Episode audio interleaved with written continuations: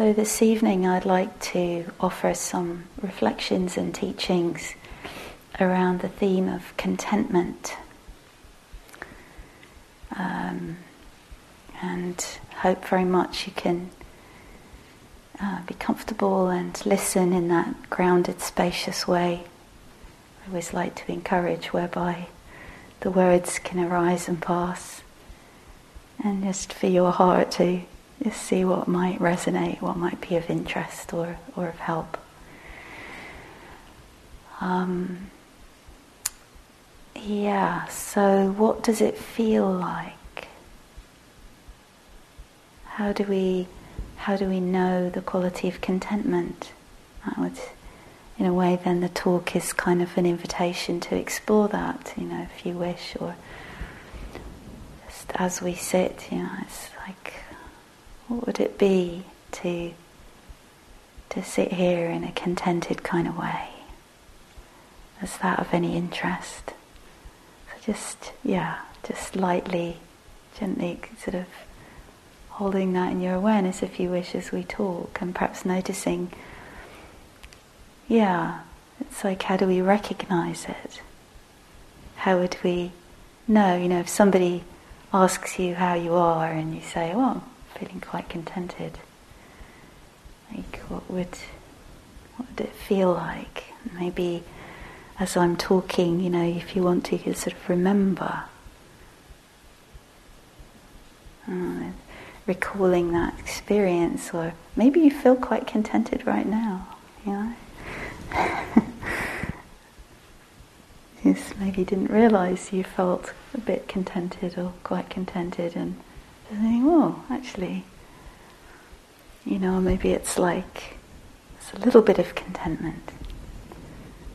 So yeah, just uh, as ha- having it in the field of the body and mind, as an inquiry, as an interest, just some some of the words might point or suggest or highlight things. And I think remembering, you know, I've been talking to people, I look forward to talking to everybody else tomorrow, but the sense of remembering how helpful this is. And with the wholesome qualities, it's a really interesting kind of like we remember what something feels like, like in this case, we're contemplating uh, contentment. It's almost like, you know, you know, trying to put this into words, maybe a little hard, because the taste or this kind of like the fragrance of it. It's sort of, we kind of, something in us sort of remembers it. It's not like a cognitive memory, it's a, maybe you would say it's a felt memory, a body memory, a, yeah, just, it's not just a, an idea. It's like, oh, you know, and there may be images or people, like maybe you know people who just have this kind of tendency to be contented. I'm always in awe of that. Being, I don't know if there's a continuum here, a sort of typology, like where would you put yourself in the, you know, very contented type and very discontented type on the other side? so I would probably be more in the discontented tendency. Although probably all of us experience that at times. It's just part of being human, it seems. So, what this is sort of what does it feel like, and what are the causes and conditions?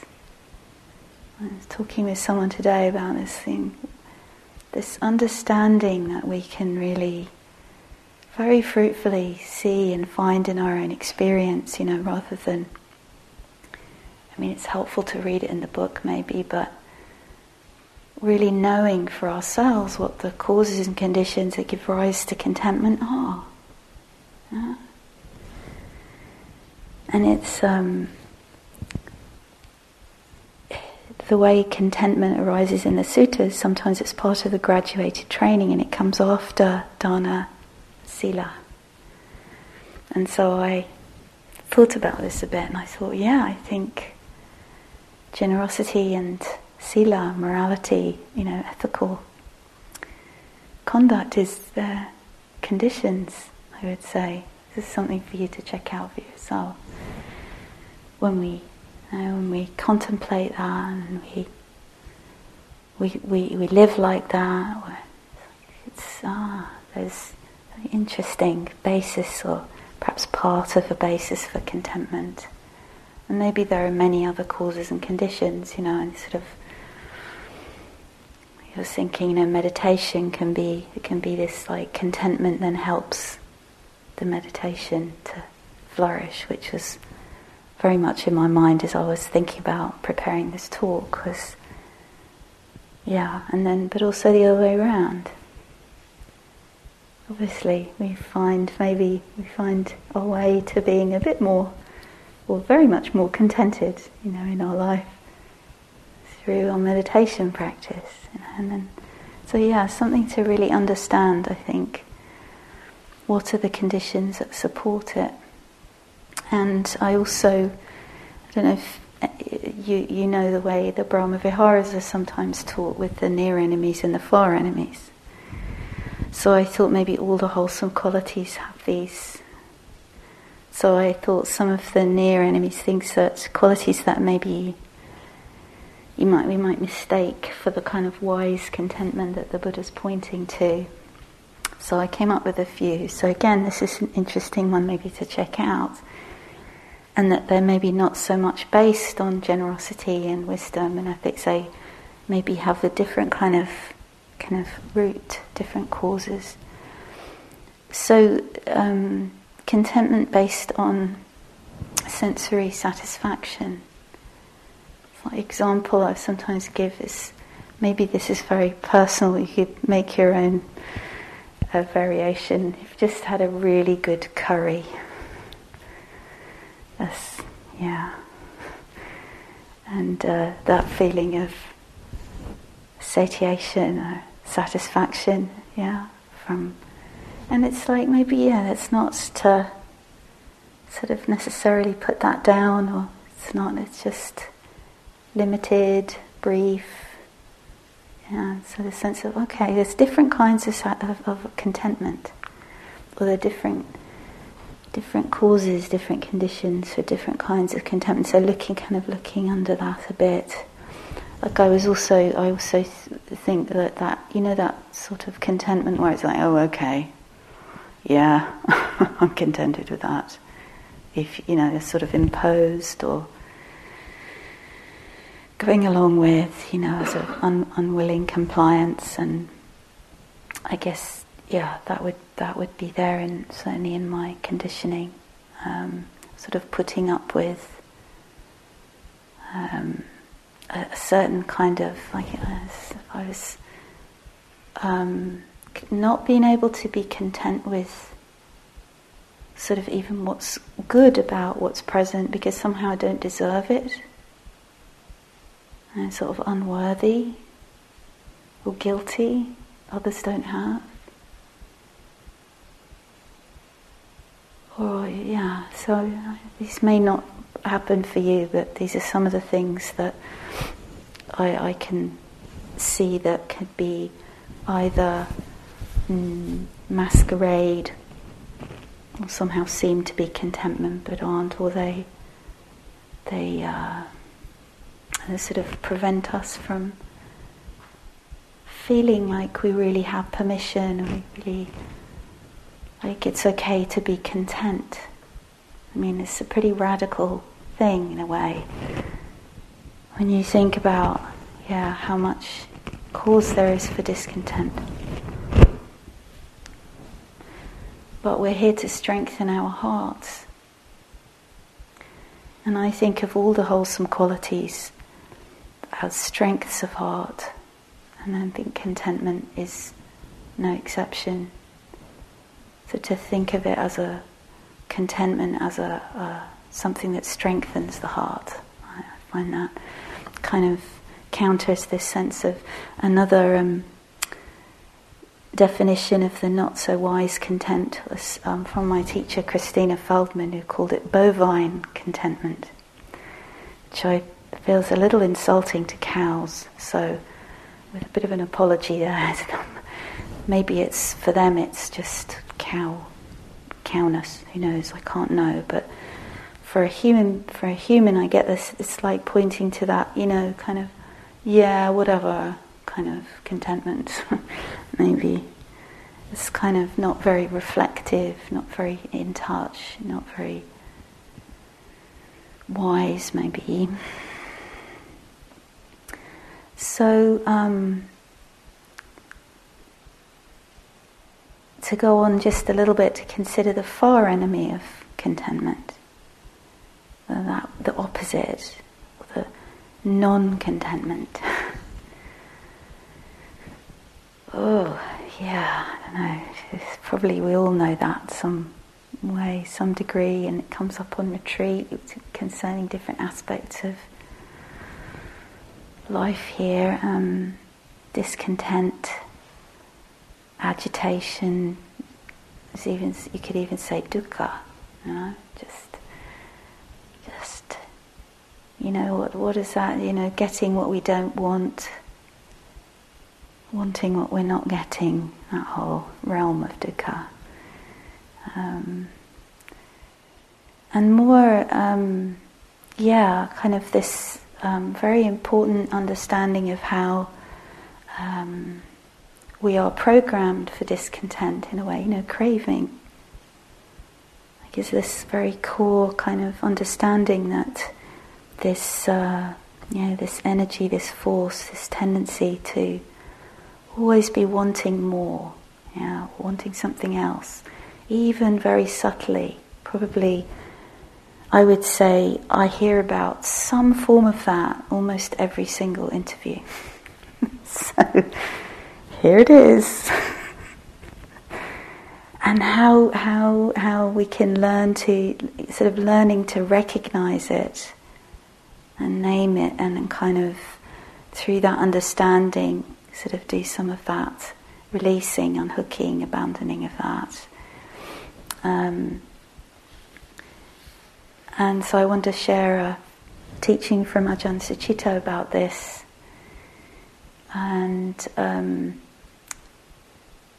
which I hope is is uh, is is uh, helpful, relevant in this particular aspect of um,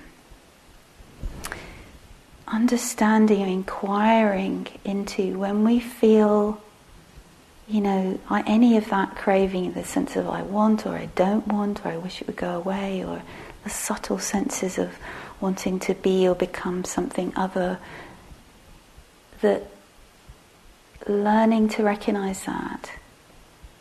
Uh, yeah, and you all know this is so key. It's so um, uh, supportive of the process of, well, yeah, practice as a whole and of contentment, which I, I think of as a, a, a, way of practicing renunciation. So, anyway, Ajahn Sucitto says renunciation means giving up the sense of I need, I want, I am incomplete without. This absence is a vortex of tangled, overstimulated energy or accumulated pressure. This sense of lack or insufficiency says there is something else I should be or be having right now.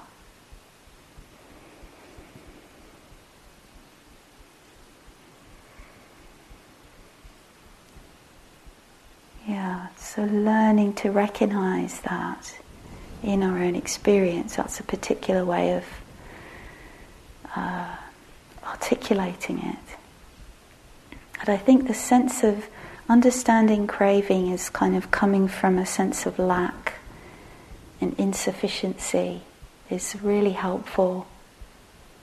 Yeah, the, the not good enough, not enough and um, yeah, being able to to know that, recognize that, be mindful of that. Um, so, also, um, perhaps it's helpful to remember that not all discontent is unhelpful. or they can be what um, my teacher has passed on now, Rob Burbea, described as holy discontent.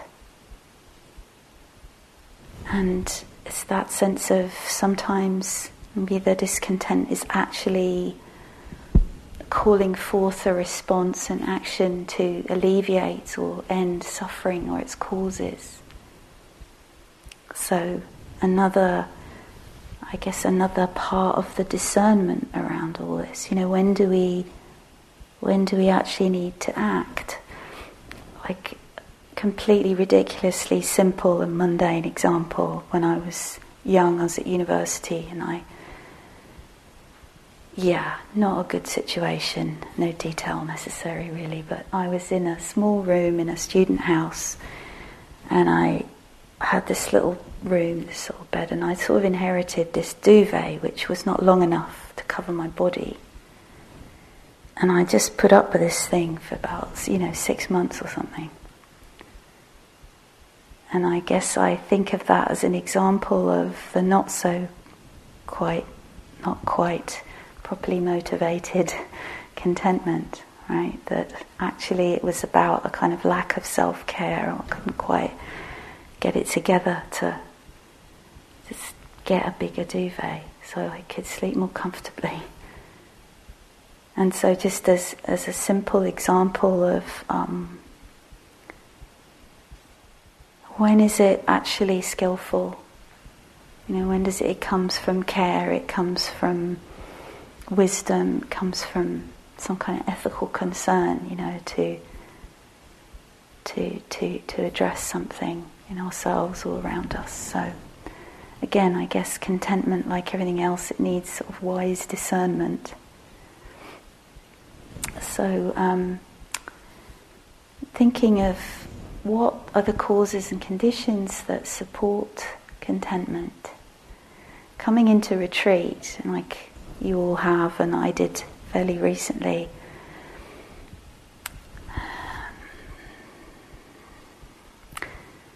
And letting go and putting aside, you know, so many of the activities of life, right? And the things that we do and things that we're consuming and information and, you know, relationships and work and all sorts of things maybe for a lot of people, you know, you kind of that coming in from, from all that, and this feeling of this, this spinning of all of somehow the reverberations of all of that.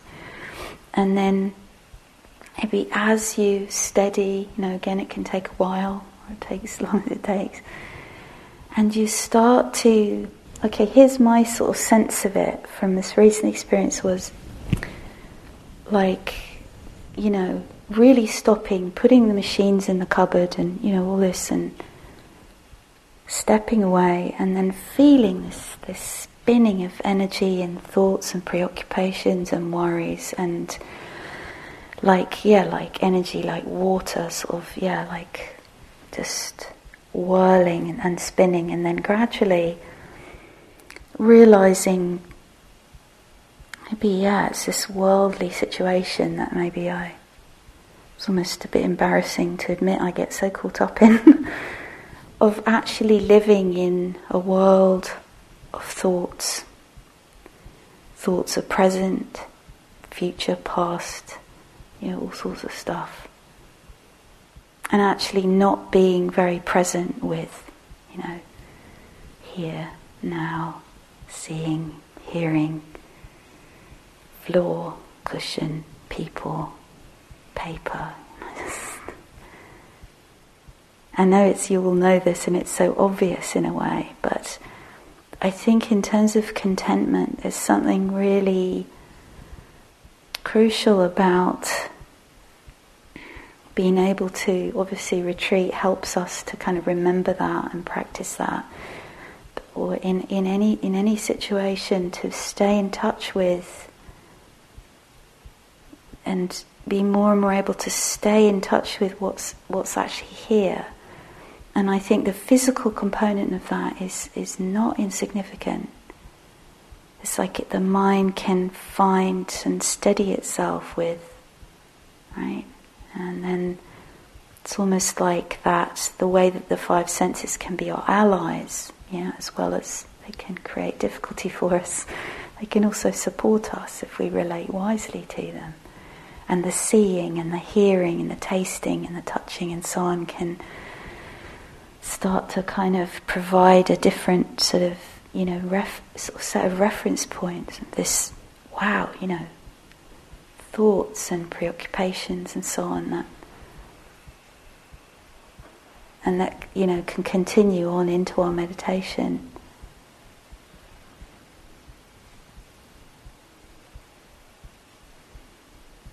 And one of the ways that happens, which I think is very common for a lot of people, is is we bring in that energy of doing. And we think we have to do it all and do a lot in our meditation. And while we certainly need to do something, I'm reckoning it's often about 1% of what we think. I don't know, maybe, uh, sometimes maybe 2%.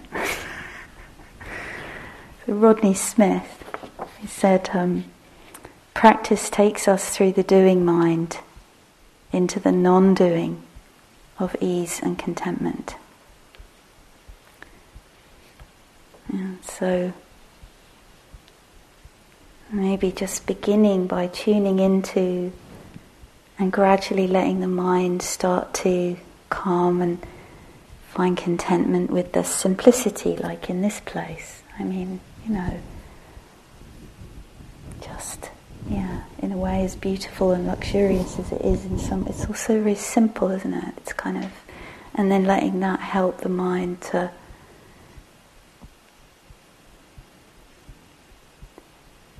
So let the building meditate you. Let the woods meditate you. It's that sort of movement, maybe a funny way of putting it. Yeah. And that what's actually present here and now becomes more and more uh, like this rich reality, this rich field of exploration, and that whole sense of you know, the stimulation of activity and input and all that just sort of loses its kind of pull, right? And then obviously there's this process then whereby the the meditation can deepen and settle and then there can be that process of a contentment that deepens into yeah samadhi, equanimity, another quote I really love from Ajahn Buddhadasa.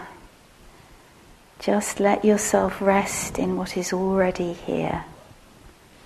What is not here is not worth pursuing. I can, I don't know about you when you hear that, but some part of my mind starts sort of wanting to argue with it. You know, really? I'm not sure about that you know, like to really. But as a as a support to meditation, as a support to settling, I've I've found it so helpful.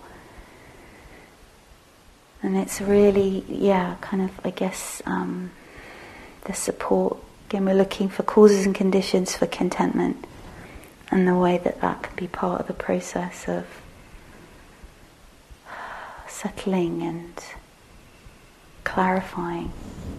So just read it again. Just let yourself rest in what is already here.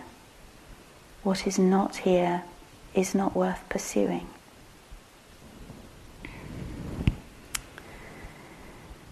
So, another support which is very um, connected is sense restraint or guarding the sense doors. That came up today in conversation with someone. And you know, part of how we practice here, again, like I was saying with the senses, with um,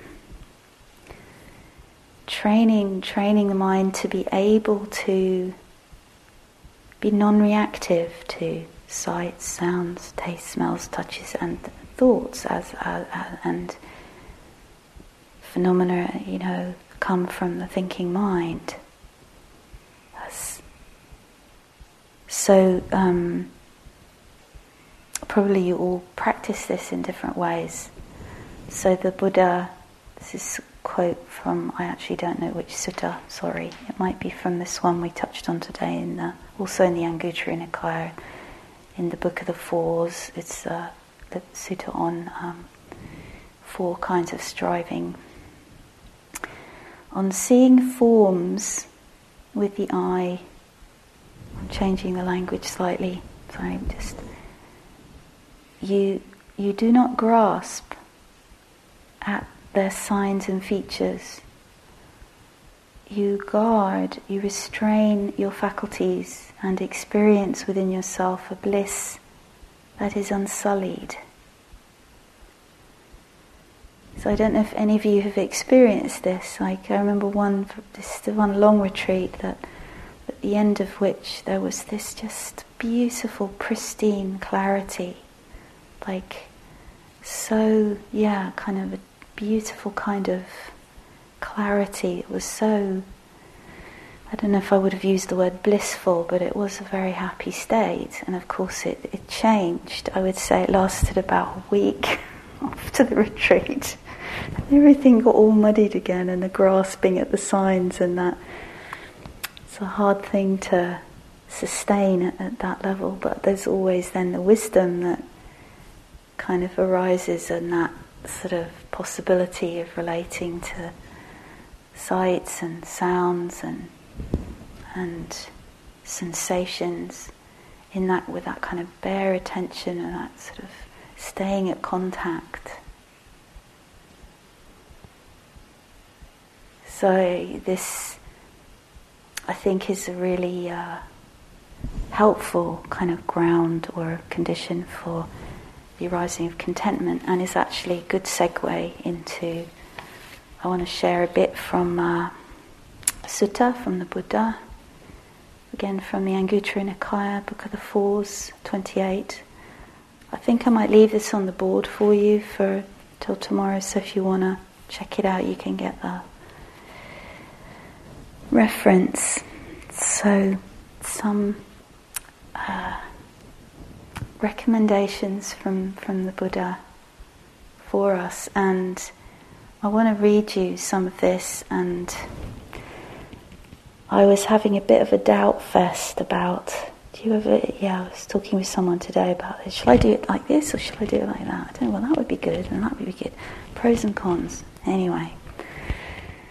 I'm going to change the language to make it more inclusive, and I want to be transparent about that. So the translation here from Thanissaro Bhikkhu is, is saying, uh, referring to a monk, and I'm going to change it to practitioner.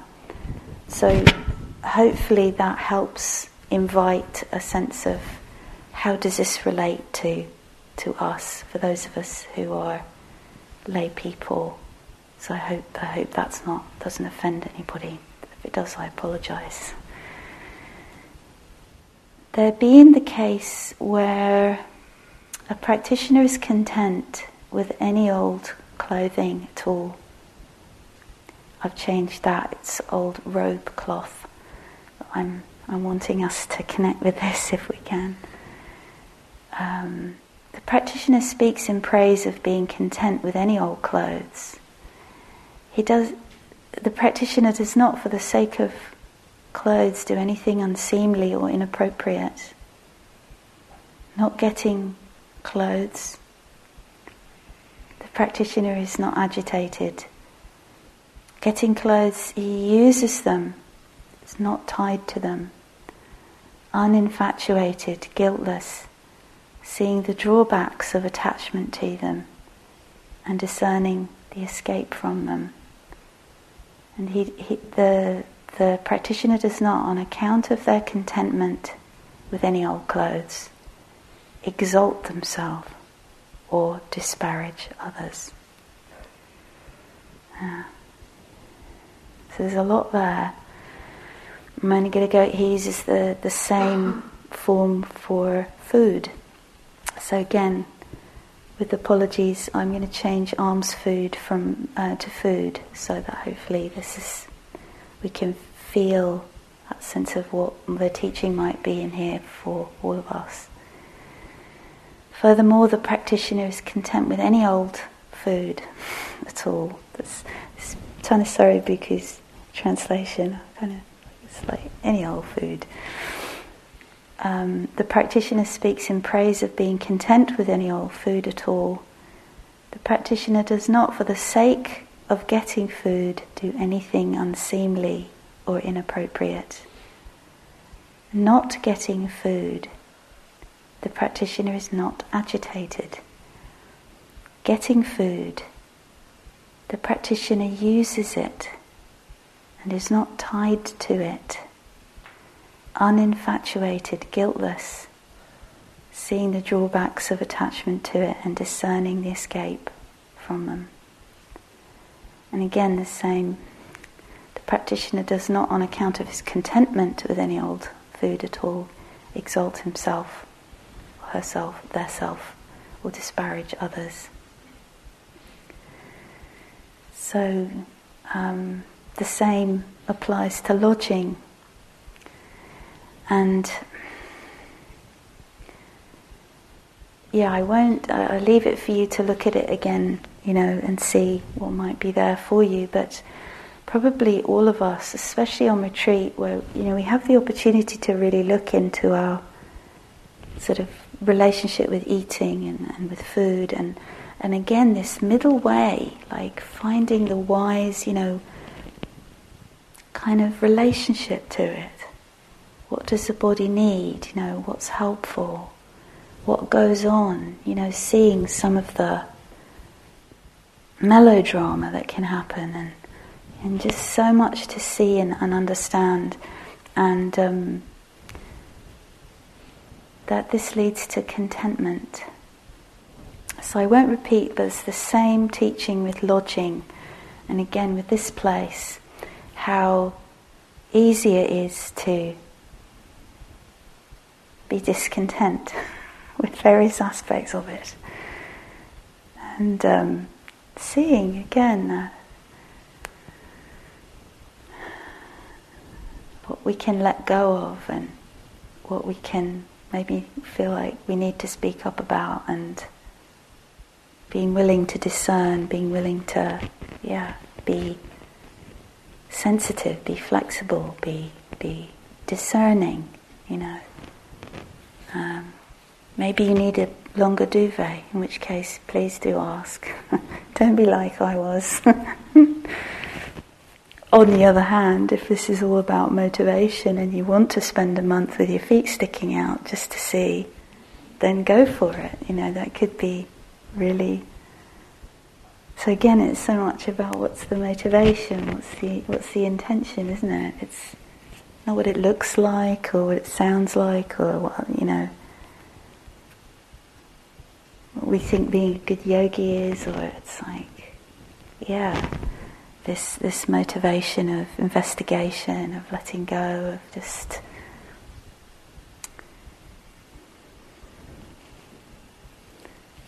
yeah. Okay, so the fourth contentment. Now, when I first read this, I, I think I was so surprised. I'm, I think I laughed out loud. I don't know if you will, but I was really surprised. It goes a slightly different direction. Furthermore, the practitioner finds pleasure and delight in developing skillful mental qualities, finds pleasure and delight in abandoning unskillful mental qualities. I was like, oh, right. That's, I thought it was going to be medicine, you know, which is, I think, the fourth requisite. And I was like, I, I think for me this was kind of the one of the highlights of this sutta. Like, and then it goes on the practitioner does not, on account of their pleasure and delight in developing abandoning, exalt themselves or disparage others. So the same, but what I, I, I feel like this points to, one of the things is how we can use any part of our life and our, you know, say our practical life or our material circumstances, you know, here or elsewhere, and we can practice the, this, this practice of contentment, wise, discerned contentment. And then we have much more access to the possibility of cultivating the mind at all, because we're not spending, you know, whatever it is, 16 hours a day trying to maneuver everything to be super pleasant and, yeah, how much energy and like if we just just let it be, you got many more hours for meditation or for other wholesome activities. I mean, that's I know that maybe that's a kind of obvious thing, but then this sense of finding pleasure and delight simply in being able to practice, like knowing about it. Wow, like we actually know about it we have this possibility. We can intend, we can try, we can cultivate, we can, yeah, and the pleasure and delight from just doing it, just moment by moment, day by day, you know, falling off, getting back on again, wondering what we're doing, not being sure, then knowing what we're doing, and then not knowing again. but this sense of taking, finding pleasure and delight in our practice, and, and not in results or in the hankering after results, not in being able to present ourselves to ourselves, probably primarily, or to others, you know, as being, you know, good, great, whatever. What a relief! what a relief. You know, we can find pleasure and delight and contentment simply in showing up and developing skillful mental qualities. Just that, I don't know, I just, that feels so somehow important, so beautiful. But um, of course, there are results and there are good results. And the one, so the Buddha does point to, so this will be the last thing I'll share. Feel like. And this also, this time, I, really struck me more that contentment, the contentment the Buddha is talking about, you can hear it's, it's not about getting what you want and getting things all nicely pleasant. It's not, it's, you can hear it, can't you? Any food, no food lots of food, very little food, lodging, no lodging, very smart, very scruffy. No, it's just contentment within all of that, any of that. And the contentment to be able to practice. You know, I was thinking, I was sick a little while ago, and I was lying there in the bed, you know, for a few days. I couldn't, I couldn't do anything. I was all I could do to get up, go to the loo, and then come back again, drink some water, and then I'd lie down again. but I could practice. And I, I felt like it was a really good example of, of almost a relief of being stopped for a while. You know, and just, okay, you can you can always do that, whatever the circumstances. And I think that that is one of the maybe the empowerments of this way of seeing the training in contentment is because maybe we can get that sense of we can practice whatever happens, wherever we are, whatever is going on. Right? I don't know if I find something very inspiring in that. Because we're, we're, we're, we've trained, we've trained in bringing forth what we can, wherever we are, whatever the state internally, externally. And this is empowering and this is supportive for us and, and for others. So the Buddha, near the end of the sutta, says, a practitioner endowed with these four traditions of the Noble Ones conquers displeasure and is not conquered by displeasure. The wise one endures both pleasure and displeasure. So I think this points to, again, the kind of radical nature of the freedom that the Buddha's pointing to. It's the happiness, the peace that is not dependent on the conditions of the body, the mind, the world, being a certain way. And we can be present within all of that in a way where we are um, unconquered by pleasure or displeasure. And we know them. And we can um, yeah, live with them in a way, but not be overwhelmed by them. And uh, the contentment of um, yeah, the contentment of uh, the Dhamma is really accessible for us. And here and now, just as we are. And I hope we can, each of us, really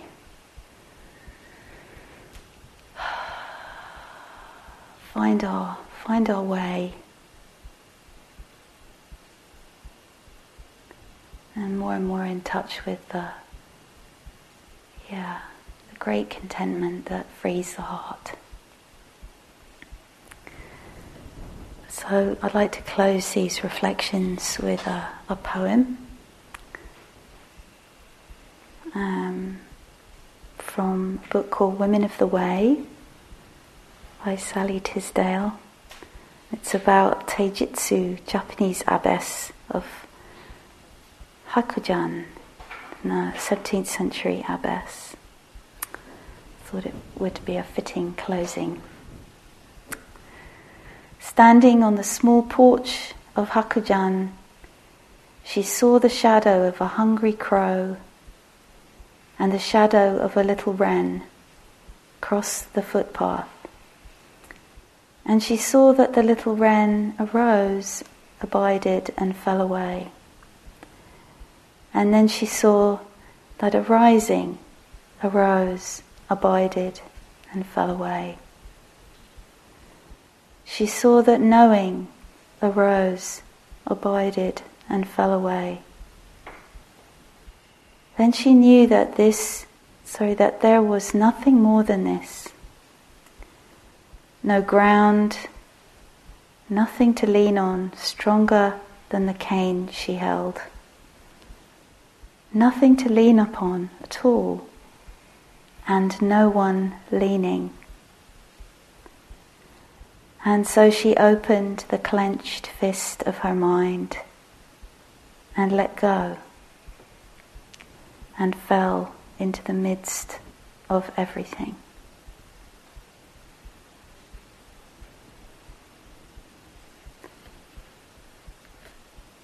So let's just sit for a moment.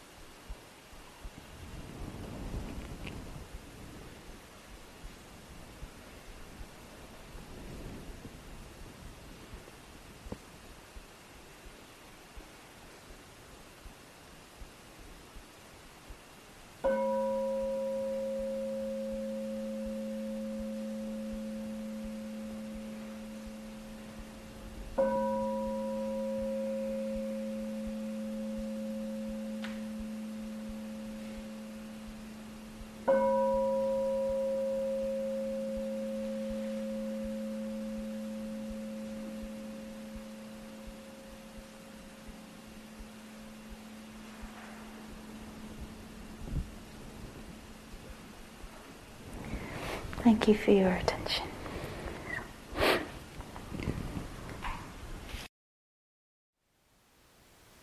Thank you for listening. To learn how you can support the teachers and Dharma Seed, please visit dharmaseed.org slash donate.